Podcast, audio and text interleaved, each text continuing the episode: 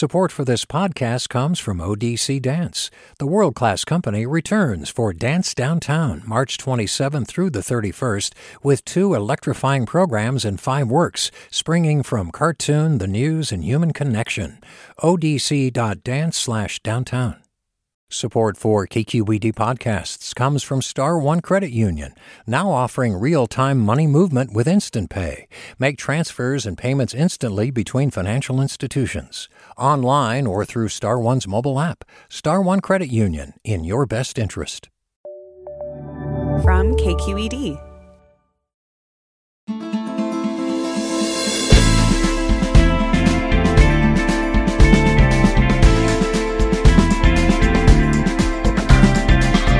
From KQED in San Francisco, I'm Alexis Madrigal.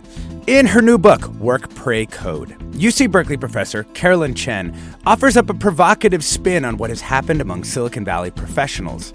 Their work has become their religion. She means this literally, and she studies religion, so she should know. Based on in-depth interviews with more than 100 Silicon Valley workers, she writes, quote, "Work has become a spiritual practice that inspires religious fervor. People are not selling their souls at work, rather work is where they find their souls." We'll talk about the new book and we'll want to hear from you too if work is really where you look for belonging, identity, and even transcendence. That's all coming up next after this news.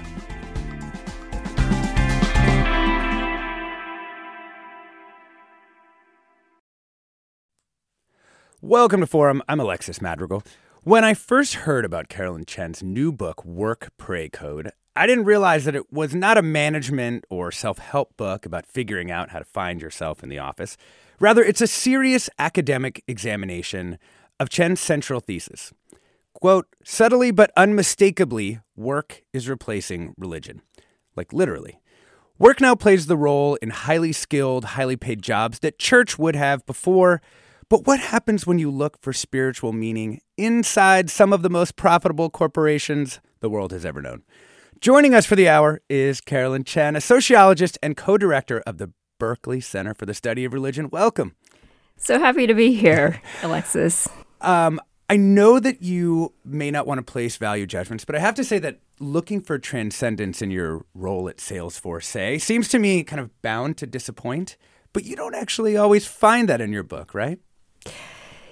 Yes, exactly. I think that what we need to understand is that um, we live in a particular kind of ecosystem right now where religious participation, religious affiliation is on the decline.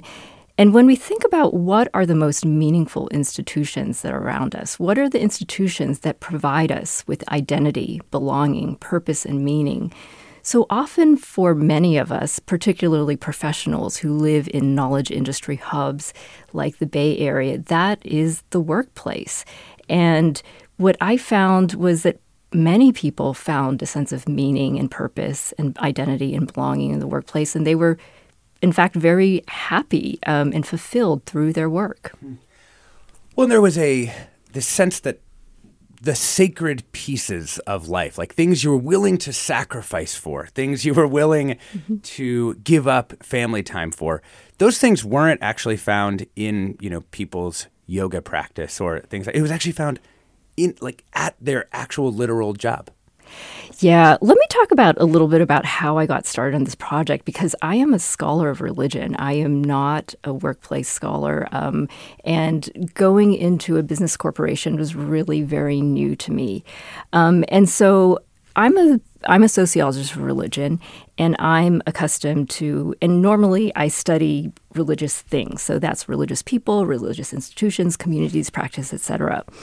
Um, but I think that if you live in a place like the Bay Area or really any of these kind of coastal metropolitan areas in the United States, you'll notice that religion is on the decline. Religious participation, religious affiliation is on the decline. In fact, in the United States, the fastest growing religious group are religious nones, N O N E S. And so for me, I was really interested in how um, it, I was really interested in the presence of religion in secular spaces. And so I actually first started this project by studying yoga.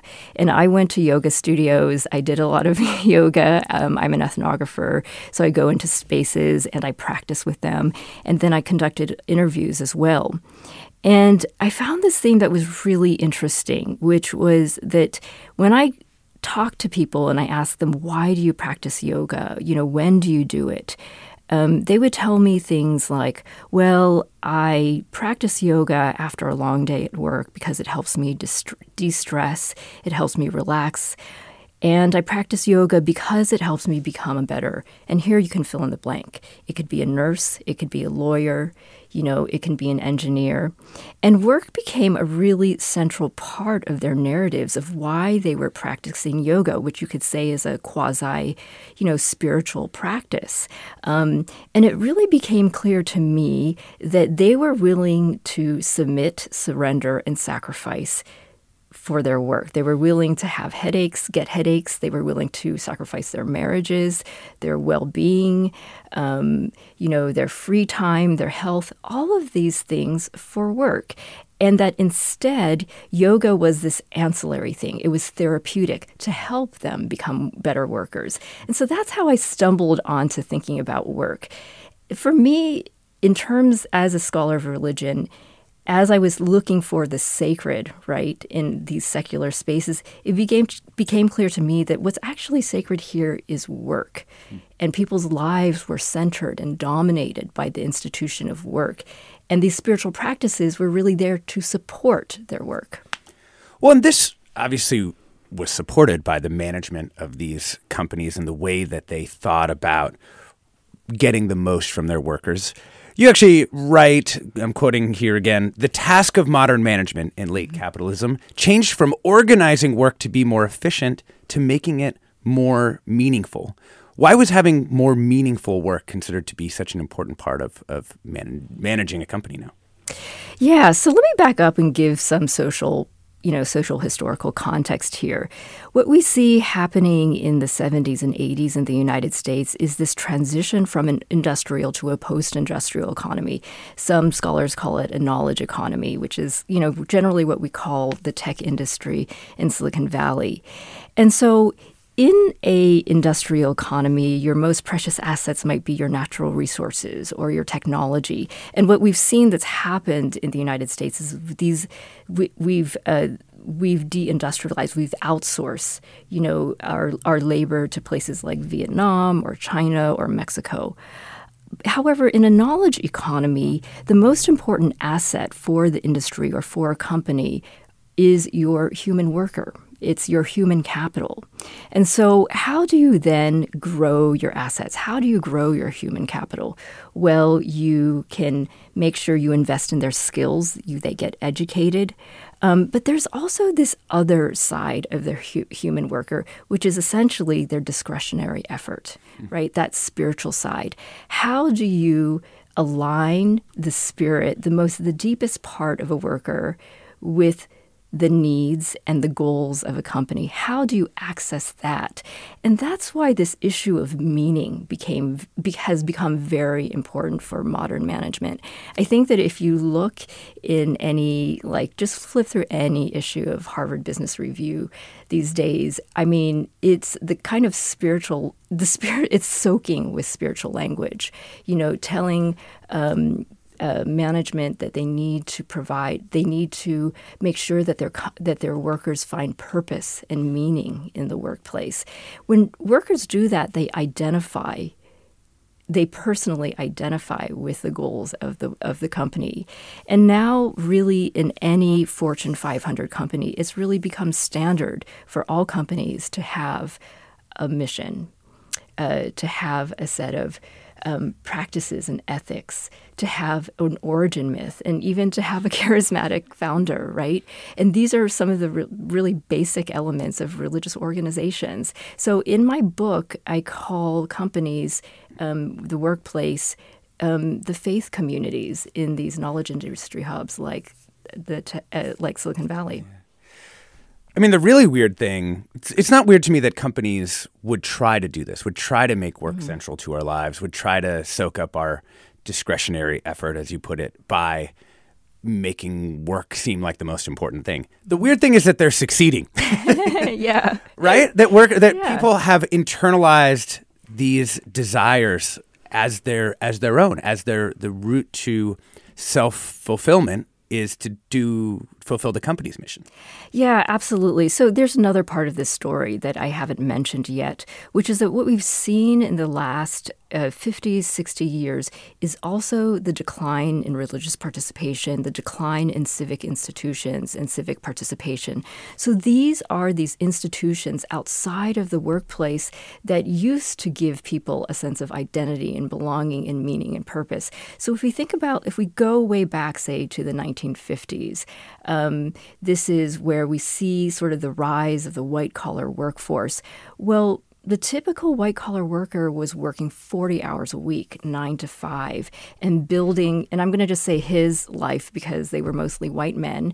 But, and that typical white collar worker was, you know, working from nine to five, but then building his life outside in his faith community, in the Rotary Club, in his neighborhood association, in his political club, et cetera, et cetera.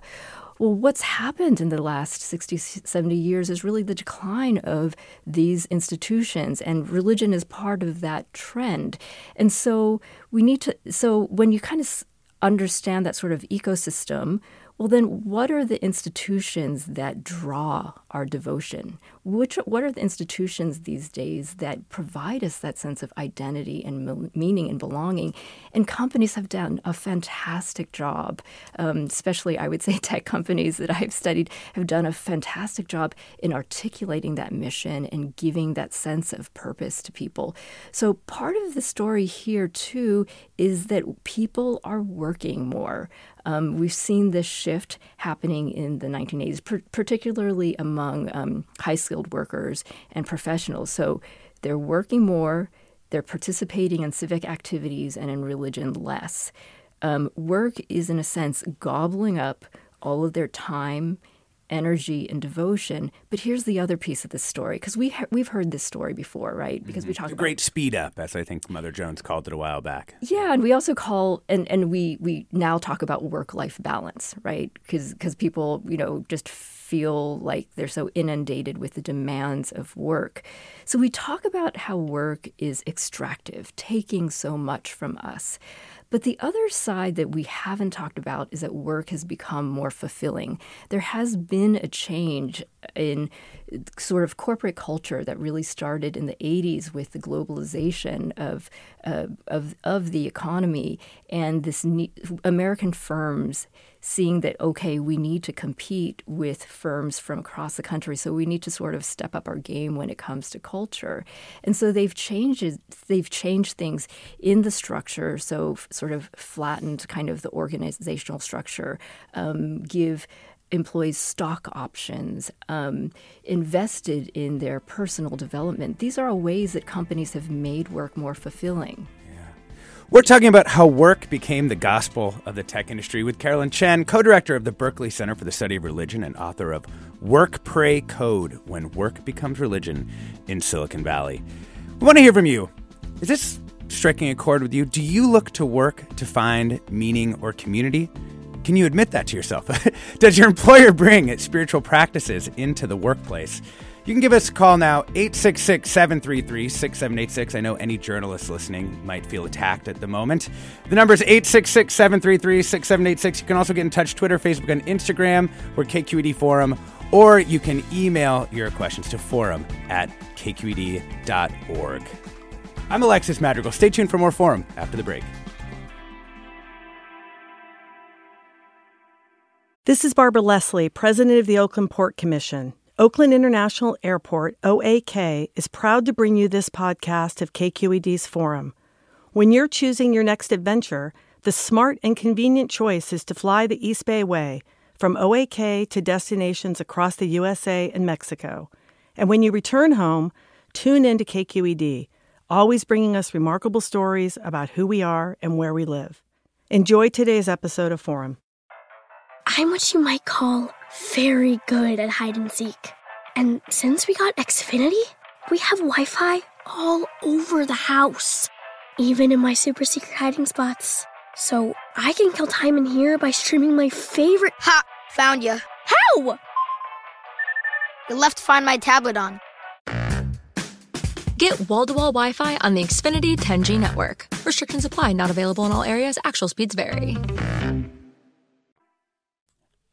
Welcome back to Forum. I'm Alexis Madrigal. We're talking with Carolyn Chen, co director of the Berkeley Center for the Study of Religion and also author of a new book, Work, Pray, Code When Work Becomes Religion in Silicon Valley.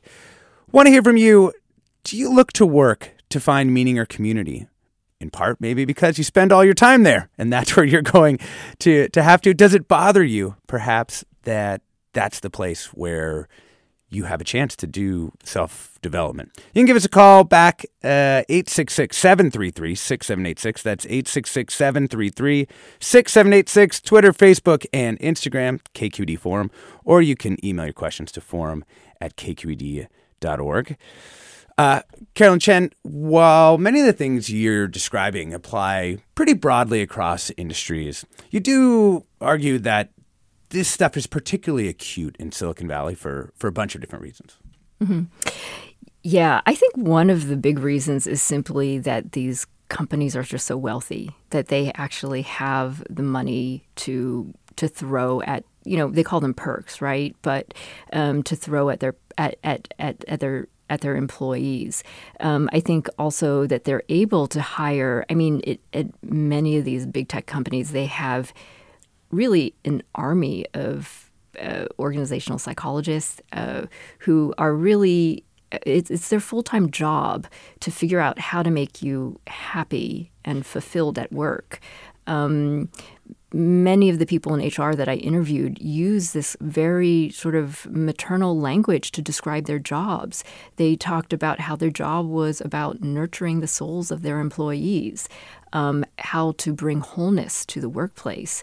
Um, this was very much what they saw their, you know, their mission to be. Wow. There's also something too about the type of people that are coming to Silicon Valley too, right? Mm-hmm. I mean, I think you mm-hmm. call a lot of the folks who who move here tech migrants, right? Who are mm-hmm. sort of unmoored from the other institutions that they grew up with, or even their social groups. Yeah, I think that's a really important part of this story. When uh, you know, when I say that work is replacing religion in Silicon Valley, um, you know. Um, almost no one from Silicon Valley is actually from Silicon Valley. Everyone is essentially a migrant from somewhere else. Um, you know, they might be from India, they might be from Germany or China, but even more are people coming from Kansas, from Michigan, from Georgia, from Texas. You know, places in the country which are more religious, say, than the San Francisco Bay Area. Which is the least religious area in the country. Yeah, which is one of the most least, is the least religious areas in the country. And so then they come here and um, they are looking for community and they're looking for belonging. And their startups and their companies provide this so so fully for them. Um, one of the interesting patterns that I found in my research is that people who used to be religious that they would leave their religion once they started mm-hmm. working in tech companies. And and you, know, found that across religions too, right? Christians, that, Hindus, Buddhists, they all just kind of... I found this across religious traditions. And a big part of the reason is because essentially work sucked up so much of their time, but it also started to provide for them all of the things that religion once provided for them. And they were so consumed by work that they really had no time to go outside and join other communities. So interesting. Uh, we want to get to some of your calls shortly, uh, but I, I do want to ask before we get there. One way that companies have encouraged work to feel more meaningful is to really provide actual sort of spiritual training mm-hmm. in the workplace, right? We're not mm-hmm. talking, you, you, refer to kind of corporate maternalism, you know, the sense of like develop, but also things like mm-hmm. mindfulness training. Can you tell us a little bit about how those things diffused into the workplace? Yes. Um, so actually, you know, it's not just a Silicon Valley thing anymore. A lot of companies perhaps even KQED provides some meditation and mindfulness training um, because there's purportedly a lot of science out there, right, that it's going to make you more productive. Um, but yeah, a lot of these tech companies would bring in meditation and mindfulness practices. Um, they would also um, bring in spiritual and religious leaders who would give inspirational talks, sort of like TED Talks. Um, and and also for their senior leaders, they would hire them executive coaches. And again, this is not just a Silicon Valley practice. Um, I spent a lot of time with executive coaches. I went to their training workshops, and many of them told me about how they would introduce uh, spiritual practices, many of them Asian spiritual practices of meditation, mindfulness, breathing, reflection, journaling, um, in order for them to help, particularly senior leaders, to help them define and understand their purpose in the world, but subtly to also align that sense of purpose with the work that they were doing. Um, you know, there's a principle behind all of this, which is part of also the corporate per- per- maternalism of which you know spiritual care is part of, and it's this concept that I call the personal is the professional. Mm-hmm. And it's this idea that we perform our best professionally when we are in our optimum mental, physical, and spiritual condition. And I don't think that anyone could argue with this, right? I mean, if you are going to work and you just had a fight with your spouse, mm-hmm. or you're not getting along with your children, or you're hungry, or you're tired, right? Or you feel lonely and alienated, you are not going to be performing the best in your workplace. Um, and so, in these tech companies, because they have the resources, and particularly focusing on their senior leaders, the whole idea is like, how do we make our senior leaders whole? How do we make them in their optimum mental, spiritual, and physical condition so that they could be leading, so that they don't have to be working, worrying about their laundry a lot about their laundry about their lunch about you know eh, you know about getting their car fixed and their minds bodies and spirits can be fully at work. I mean, in a way, when I was doing my research there, I was kind of thinking about. Um, in Mad Men, you know how in Mad Men, like Don Draper has his own personal secretary and she basically takes care of everything for him, right?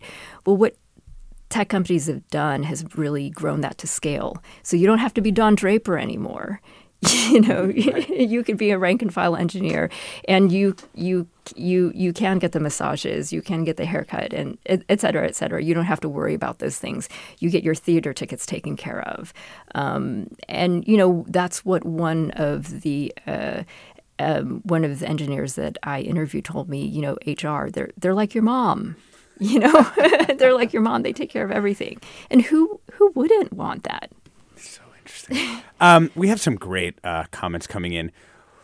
One ra- Deb writes, "I find this topic fascinating, but also sad. Your religious organization won't fire you or lay you off." It's a good point, Deb. Mm-hmm. Uh, let's bring in Amy into the conversation. Amy from Napa, welcome to the show. Hi there. Hi, Hi Amy. Go ahead. go ahead, Amy. We can hear you. Oh, okay. Great. Uh, my name's Amy. I'm a domestic violence prosecutor in the Bay Area, and this topic really resonated with me uh, because I do find a lot of meaning and I guess spiritual connection to my work in the sense that I'm protecting victims of sometimes very awful crimes, and um, I think that there's a moral and ethical component to that that sort of guides most aspects of my work. It also makes it difficult for the reasons you were just stating. Uh, you have to sometimes learn to put your job aside so that you can go home to your family and like live your life. Um, mm-hmm. But it's difficult when it's something this serious and meaningful. Um, and so this topic just really resonated with me. Is there anything that worries you about investing yourself in this work, meaningful as it is for you? There is. Um, I think it's kind of twofold. One is you don't want to get so inundated with some of the bad stuff that you can't start to see the good stuff in your own life. Mm-hmm. And the other, I think, is that you don't want to lose your objectivity. Obviously, as a prosecutor, I have to make sure that I'm uh, living up to the very, very high ethical standards that we have. So don't want in, you know, the nitty gritty of what happened to someone and lose your objectivity. Yeah, yeah. Hey, Amy, thank you so much for, for that perspective. And I, I wanted to ask you, Carolyn, is it different when someone is in a job like a, a domestic violence prosecutor or something that has its own separate code and maybe social function in society aside from you know growing the profits of a of any given tech company. Do you think there's something different about that that kind of work from what happens to tech workers? Yeah, that's a that's a great question, and and I, you know, and I struggle. I think about this question a lot, just with my with myself. Um, you know, because academics like to think that we um, that we're following a calling ourselves, um, and um, I, I think that what is different is that we don't have here, me and the prosecutor, we don't have this whole organizational apparatus mm. uh, who mm-hmm. is like taking care of us and giving us an articulated mission, right, and purpose, and sort of manufacturing this sort of culture for us. I think that that. I, I think that that is, I think that is different, but I think that we still um, are vulnerable to making work our entire lives in our temples. I, I think mm-hmm. that absolutely it's it's the same thing that's going on, and and and this is again, as I mentioned before, particularly prevalent because the scarcity of other institutions. Uh, that can give us this kind of belonging and meaning. Um, when I interviewed tech workers, I asked them, So, where do you find community outside of work?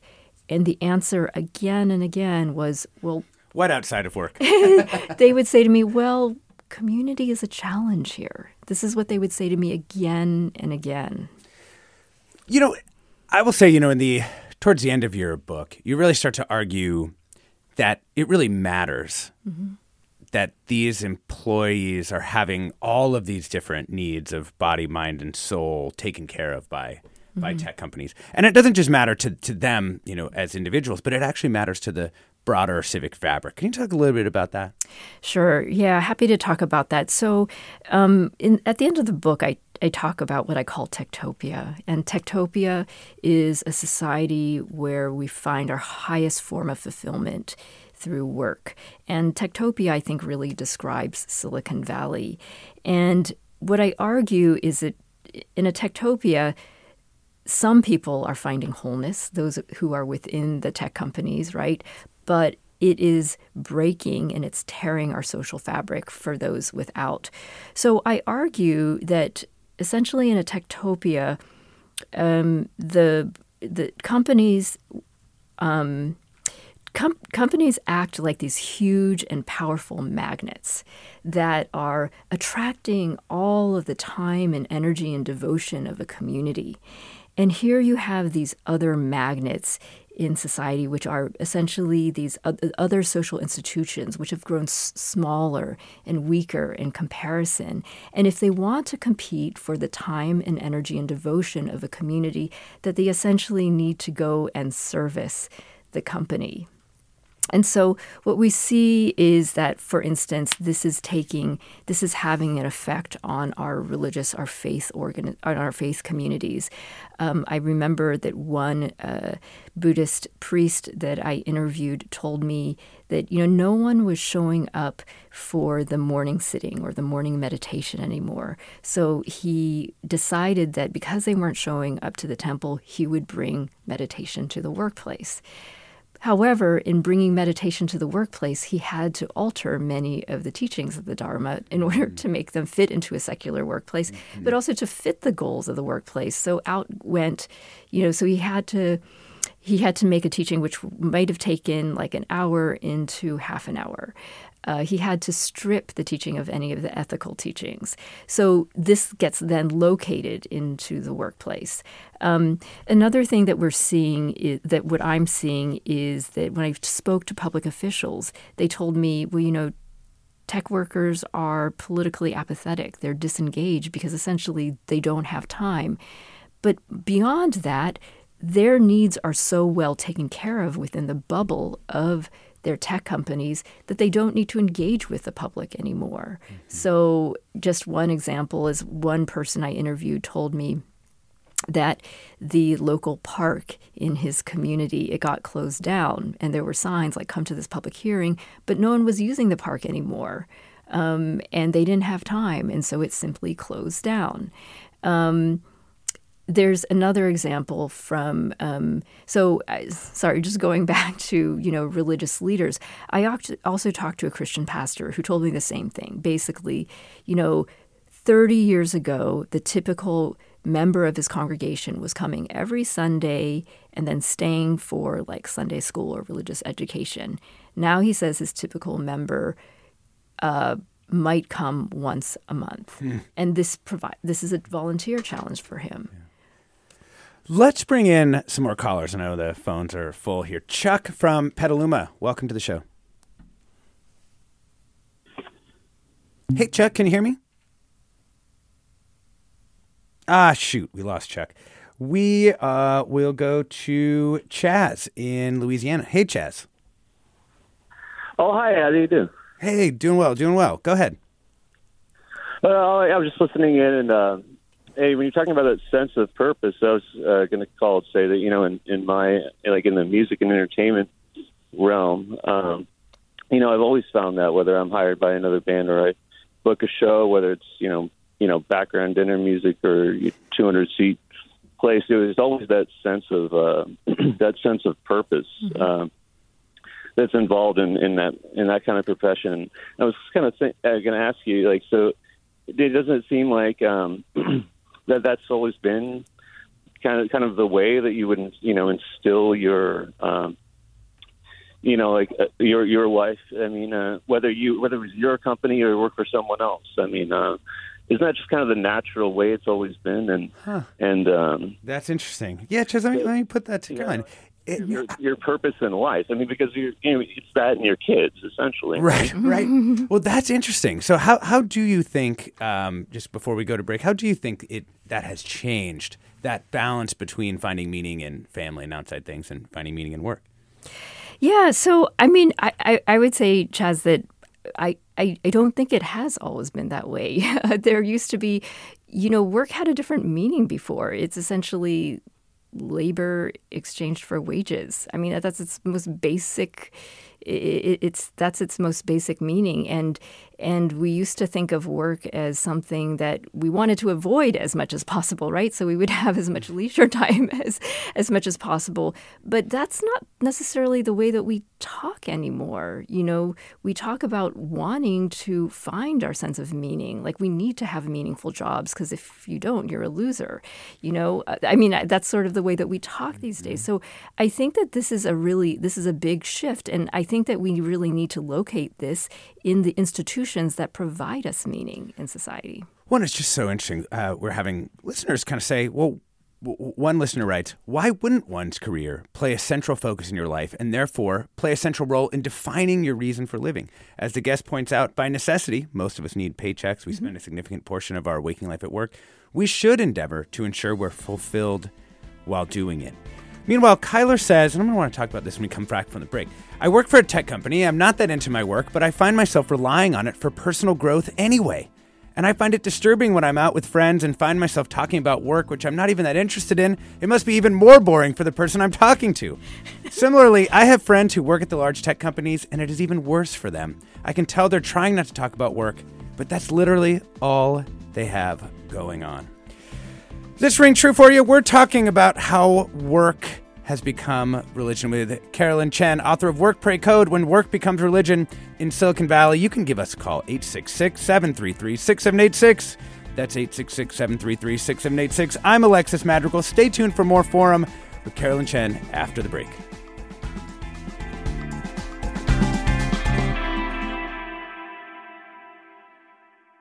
This is Barbara Leslie, President of the Oakland Port Commission. Oakland International Airport, OAK, is proud to bring you this podcast of KQED's Forum.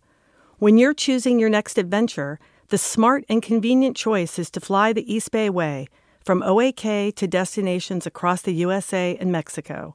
And when you return home, tune in to KQED, always bringing us remarkable stories about who we are and where we live. Enjoy today's episode of Forum. I'm what you might call very good at hide and seek.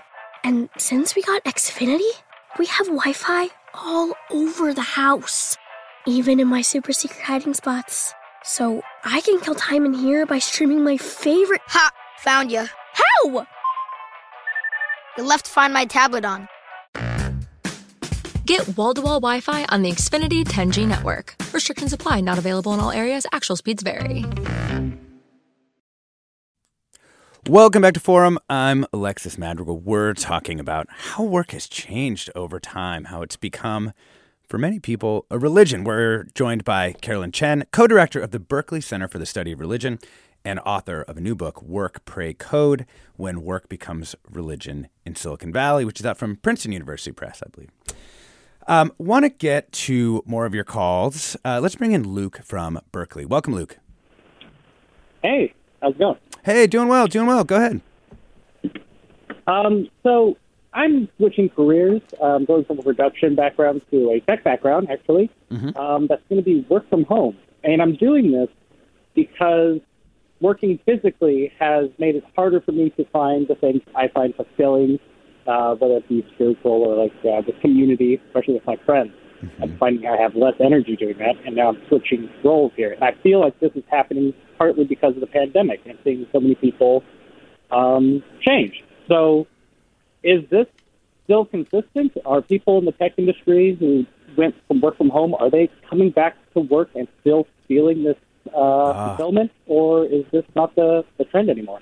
Look, that's such a great question. I want to um, toss in one comment from another listener, which is big city folks base their identity on work or side hustle, whereas rural people are more community based, i.e., church, high school graduated, college fraternities, etc.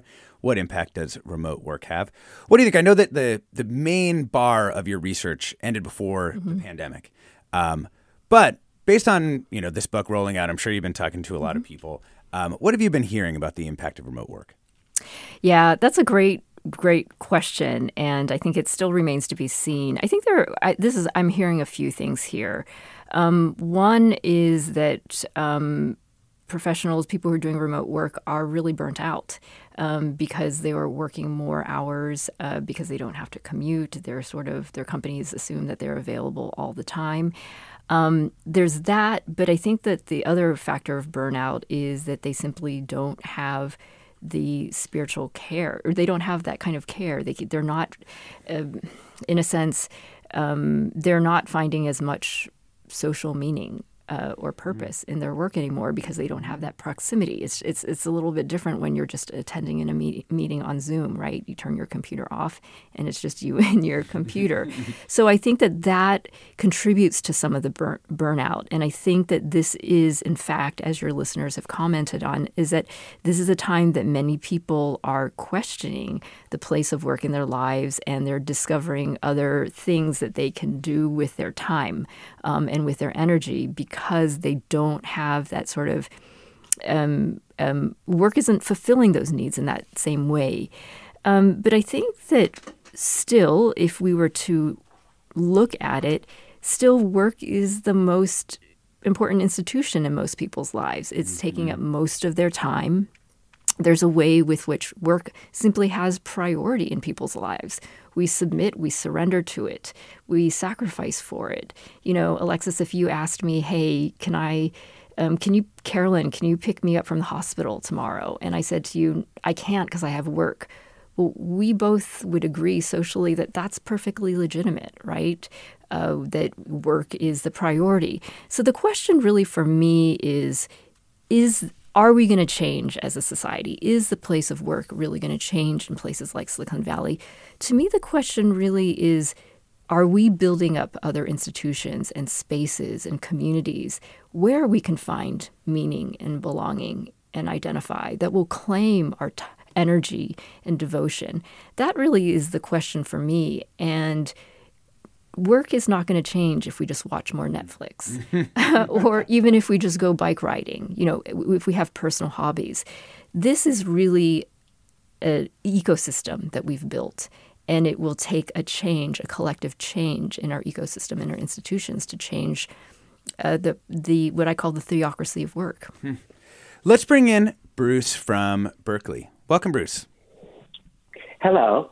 Um, I'm curious about the role of psychedelics in this because it's known that many of the founders and mm-hmm. current CEOs of these tech companies have used psychedelics and see it as a spiritual awakening, kind of. Mm-hmm. And many um, Silicon Valley workers either party with psychedelics or use it for spiritual reasons. And I, I wonder if it influenced the founders to bring spirituality into work. That's an interesting question, Bruce. And I, I you know, I would extend that question a little bit, uh, Count, to talk about like why these particular mm-hmm. religious traditions have come into Silicon Valley, right? Yeah, yeah, that's a that's a great question. It's not just a random thing. I think that it is partly a story about the rise of you know these Asian I mean, the Bay Area, San Francisco, was, uh, was really the epicenter of um, this of of the counterculture and kind of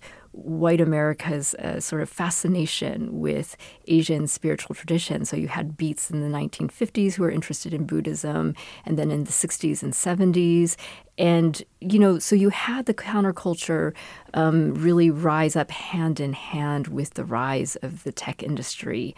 Um, and um, Fred Turner talks about this in his book um, from uh, from counterculture to cyberculture. So that was very much um, a part of sort of the origins of Silicon Valley culture.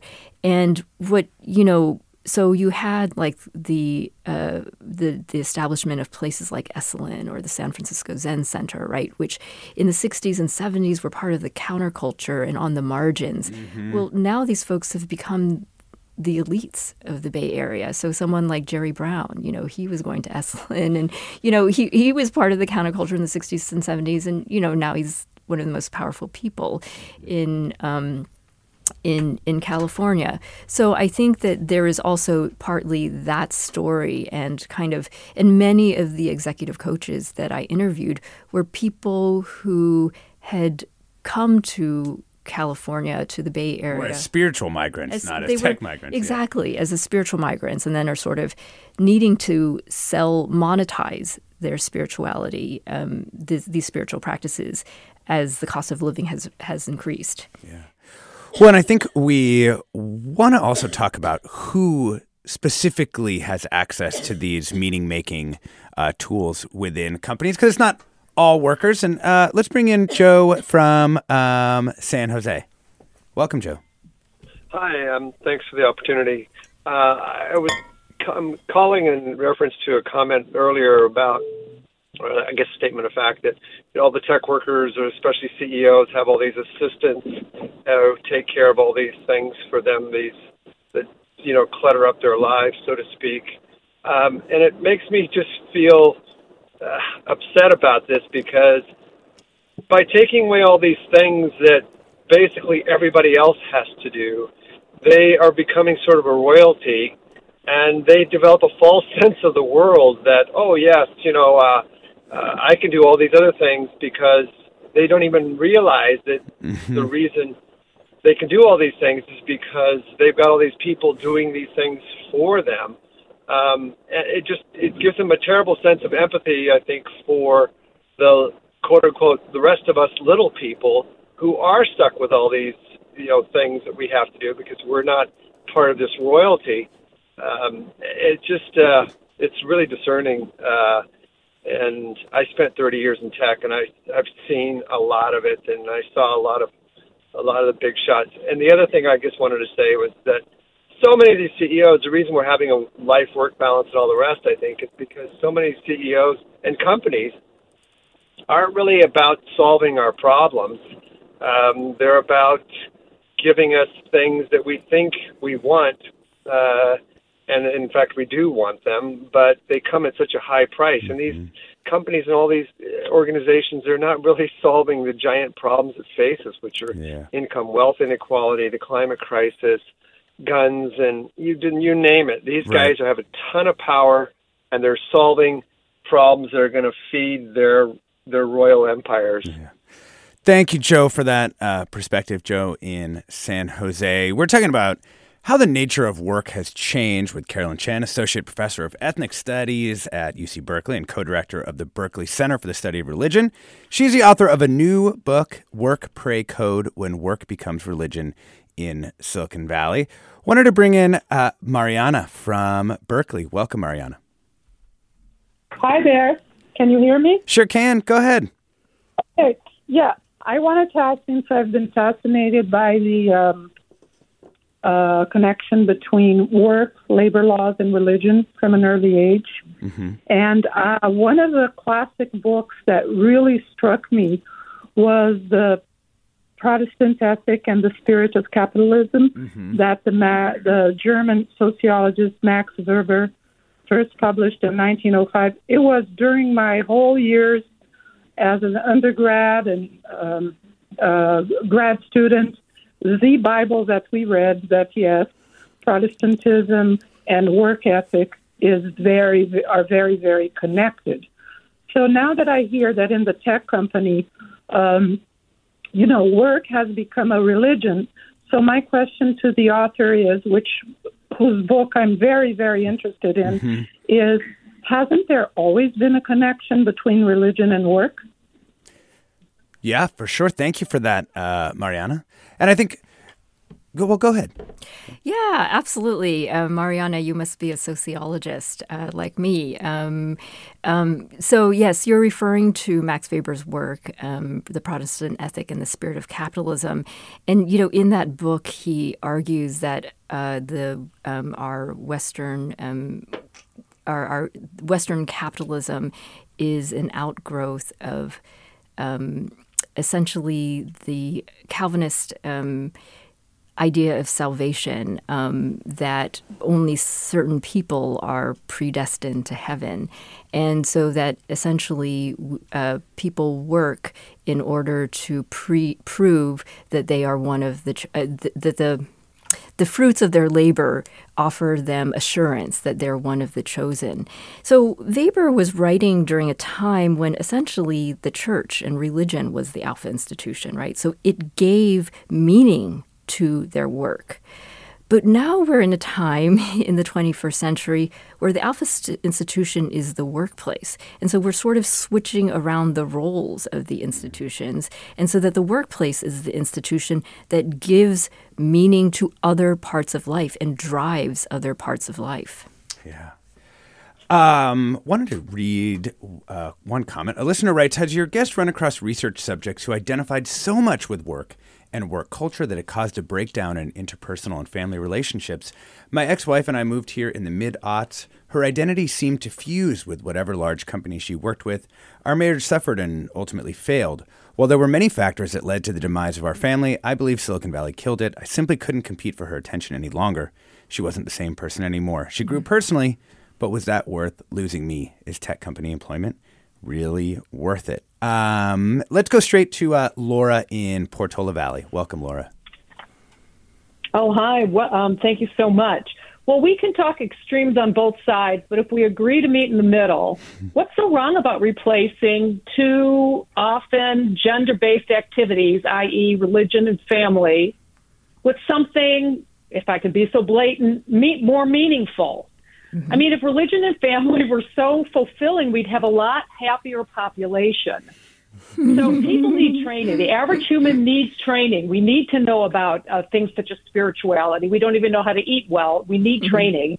But religion has taken that role now, and maybe corporate teaches other people more about self direction, and those people do advance. Yes, maybe they grow personally, and then they um, solve problems we need to solve, like global warming and hate.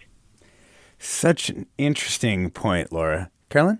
Yeah, that's a great question. And Laura, I, I, I also wrestled with that question a lot in my research because uh, these people were, in fact, very happy.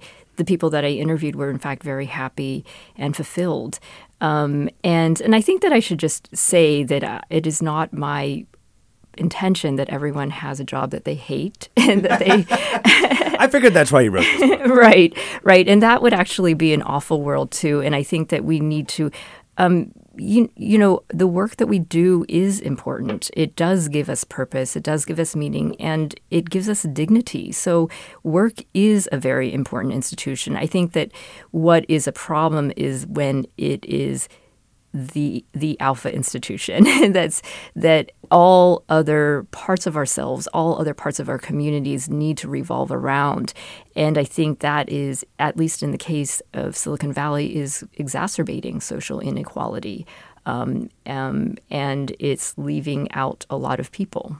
I mean, I think one of the things that callers keep identifying, and you keep keep returning to uh, as well is like people have individual relationships to these things. They say, "Well, why shouldn't I care about my job?" What, or mm-hmm. or they say people don't care about. You know, they, it's about individual things. Mm-hmm. Whereas what you're trying to really identify is this ecosystem that companies have created that is in fact something quite different from just your individual relationship with the company you work for, but all these companies' relationship with this whole region and what it's doing to this place.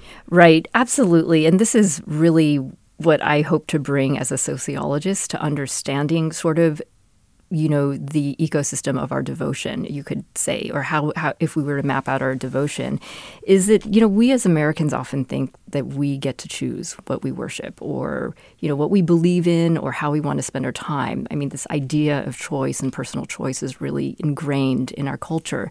But what i want to what i'm trying to convey in this book is that actually our social institutions and the configuration and strength of our social institutions that these form us spiritually. They have a very deep impact of our in our spiritual formation and they direct and guide our devotion and they constrain our the choices that we have so that if we live in a society where work provides us with our material needs and our social needs and our spiritual needs, of course we're going to gravitate towards that. Mm-hmm. You know, of course that's what we're going to do. Yeah.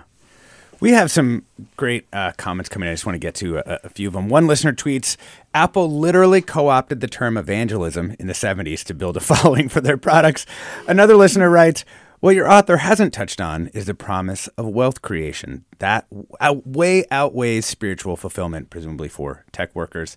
Mm-hmm. Uh, another listener tweets Does this mostly happen to young people with no experience in layoffs and how, mm-hmm. when one yes. leaves a company, one realizes those folks weren't friends? And last thing, Lois writes As opposed to the industrial worker whose work life involved one employer, think General Motors, how do you explain that today's knowledge workers don't stay with a single employer but change jobs quite frequently? How can one employer or you know how can religious fervor arise when people are changing employers a lot just in our last 30 seconds? Yeah. Oh a lot of great questions here. So um, one is i'm just remembering one quote from one engineer who told me that money is essentially like toilet paper to us. Like we don't want to think about it too much. And so yes i mean wealth creation is of interest and interesting. I think that really what and and these companies know this too is that really what's going to drive their workers is that beyond you could you know there's beyond a certain point where the material perks don't matter anymore. It's really the spiritual perks that are going to be driving people. And just look at any of any of the management literature that you read today will say that as well.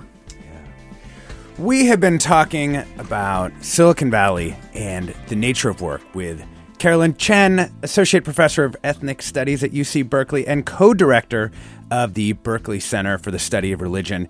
Her new book is Work, Pray, Code When Work Becomes Religion in Silicon Valley. Thank you so much for joining us. Thank you, Alexis. Good to be here. So much fun. Such an interesting book if you're interested in these topics. There's so much more than even we were able to get to uh, here this morning. I'm Alexis Madrigal. Stay tuned for another hour of Forum Ahead with Mina Kim.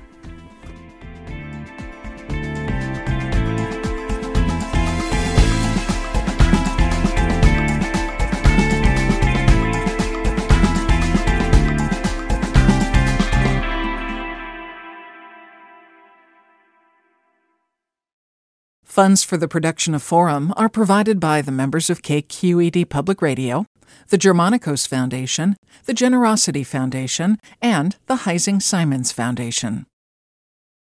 This is Barbara Leslie, President of the Oakland Port Commission. Oakland International Airport, OAK, is proud to bring you this podcast of KQED's Forum. When you're choosing your next adventure, the smart and convenient choice is to fly the East Bay Way from OAK to destinations across the USA and Mexico. And when you return home, tune in to KQED, always bringing us remarkable stories about who we are and where we live. Enjoy today's episode of Forum. I'm what you might call very good at hide and seek. And since we got Xfinity, we have Wi Fi all over the house, even in my super secret hiding spots. So I can kill time in here by streaming my favorite. Ha! Found you. How? You left to Find My tablet on. Get wall to wall Wi Fi on the Xfinity 10G network. Restrictions apply, not available in all areas. Actual speeds vary. Hi, I'm Tyler Foggatt. Join me and my colleagues as we go beyond the headlines and deepen your understanding of the forces shaping our world today on The Political Scene, a newly updated podcast from The New Yorker. With episodes three times each week, The Political Scene accesses the sharpest minds in politics for insight and analysis about everything, from abortion rights to the war in Ukraine. Make sure you're following The Political Scene, available now wherever you get your podcasts.